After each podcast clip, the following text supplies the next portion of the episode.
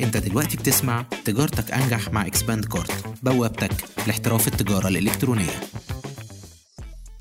أهلا بيك عزيزي المستمع في حلقة جديدة من سلسلة تجارتك انجح مع اكسباند كارت النهاردة هتكلم معاك في حاجة لطيفة وخفيفة وفي نفس الوقت هي مهمة جدا وممكن تدعم مبيعاتك بشكل مش هتتخيله. فكر معايا كده مين فينا ما بيحبش العروض والخصومات. أو فكر مثلا كام مرة ما كنتش واخد قرار إنك تشتري منتج معين لكن العرض أو الخصم اللي عليه كان مغري جدا لدرجة إنك قررت تشتريه. كلنا عدينا بالمواقف دي. والنهاردة هنتكلم عن الموضوع ده بالتفصيل. إزاي تدعم مبيعاتك بشكل كبير جدا من خلال العروض والخصومات ومن غير ما تحتاج لأي زيادة تذكر في الميزانية. يلا بينا نبدأ على طول.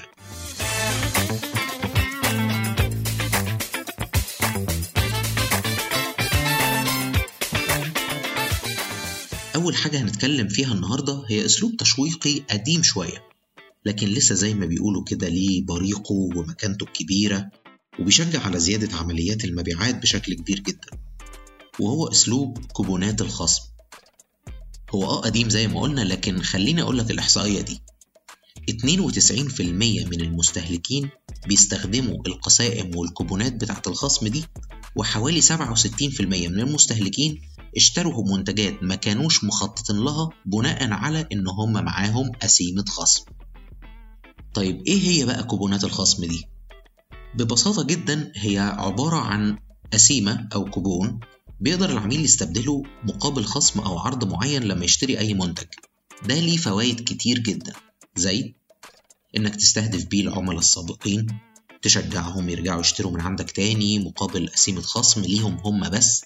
أو تشجع العملاء المحتملين إن هم يشتروا يعني لو بيشتري لأول مرة من موقعك هياخد قسيمة خصم مثلا بقيمة 10% وده النوع ده من الخصومات هيساعدك بشكل كبير على إنك تعمل قاعدة بيانات قوية جدا لأنك ممكن تستخدمها بشكل ذكي وهو إنك في مقابل الحصول على قسيمة الخصم تسجل بياناتك زي الإيميل رقم الموبايل كل البيانات الأساسية اللي بيها تقدر تعيد استهداف العميل.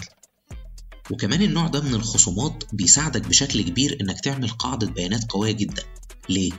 لأنك ممكن تستخدمها بشكل ذكي وهو إنك في مقابل الحصول على قسيمة الخصم العميل بيسجل بياناته زي الإيميل رقم الموبايل. كل البيانات اللي بيها تقدر تعمل إعادة استهداف ليه. وبكده تقدر تستخدم البيانات دي في التسويق للعروض والمنتجات الجديدة. ودلوقتي هروح بيك على طول على أنواع الكوبونات دي.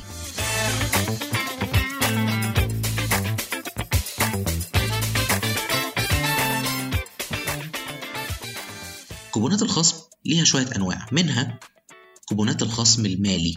دي النوع الأشهر يعني مثلا لو اشترى منتج معين مقابل خصم 10% أو خصم 100 جنيه على عدد مشتريات معين وهكذا فده خصم مالي مباشر.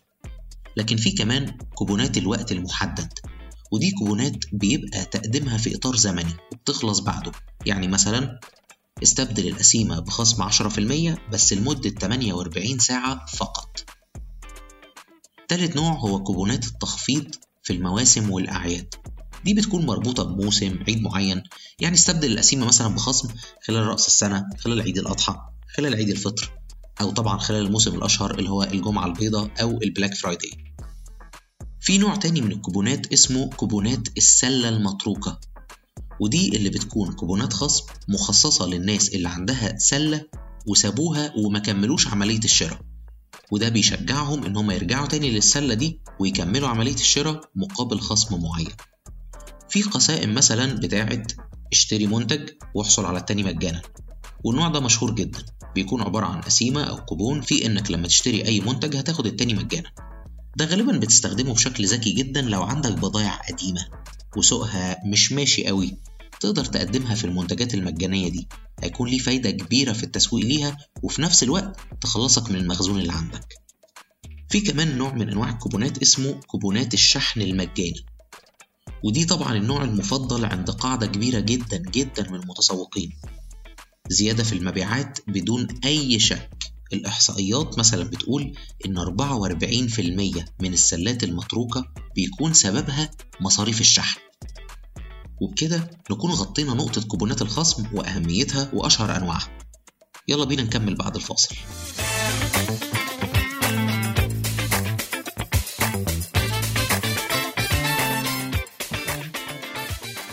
في استراتيجية تسويقية مهمة جدا وبتلعب بشكل أساسي على العملاء المخلصين عندك وإزاي تخليهم عملاء دايمين وعندهم ولاء كبير لعلامتك أو لمتجرك. الاستراتيجية دي اسمها برنامج الولاء أو المكافآت.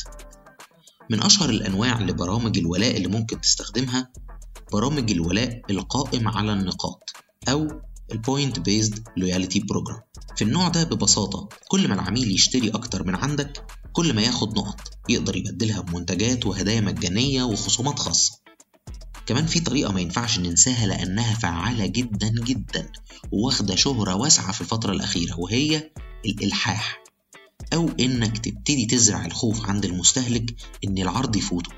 الاستراتيجية دي معروفة في التجارة الإلكترونية باسم فومو اللي هي اختصار ل Fear of Missing Out. يعني ببساطة أنت بتحط عرض سواء خصم أو شحن مجاني أو أيا كان شكل العرض إيه وبتحط له وقت زمني محدد. يعني مثلا العرض ده هينتهي في خلال يومين أو أي فترة تحددها. وقتها العميل بيخاف إن العرض ده ما يتكررش تاني وإنه يخسر الصفقة دي. وبالتالي ده بيخليه يتشجع أكتر إنه ياخد قرار الشراء أسرع. آخر طريقة بقى سايبها لك للآخر لأنها من وجهة نظري يعني هي الأهم وهي الشحن المجاني.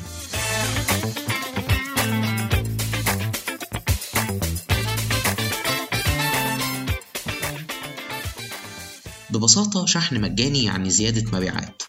ويا ريت بقى لو تقفل الدايرة على العميل وتعمل شحن واسترجاع كمان مجاني. طبعا أنت دلوقتي هتسأل أنا كده ممكن أخسر. لو أنا متجر لسه في بدايته خلينا نلعبها بذكاء بالنسبة للشحن المجاني ببساطة هتزود شوية على سعر المنتج الأصلي بحيث يغطي سعر المنتج وتكاليف الشحن مع بعض. وخليك عارف إنك حتى لو ما عملتش كده فزيادة المبيعات مع الوقت هتعوضك أي خسائر في الشحن المجاني. بالنسبة بقى للاسترجاع المجاني لازم يكون ليه شروط واضحة مش أي حد يسترجع أي منتج. زي مثلا إن المنتج لازم يكون فيه عيب واضح غير كده لو في مشاكل مثلا في المقاس إنه الطلب غلط وقتها العميل يتحمل التكلفة. العميل كده هيحس إنك واثق في منتجاتك وعارف إن المنتج اللي هيوصل له هيكون خالي من أي عيوب. ودي كده استراتيجية هتحقق لك مبيعات أكتر بدون أي شك.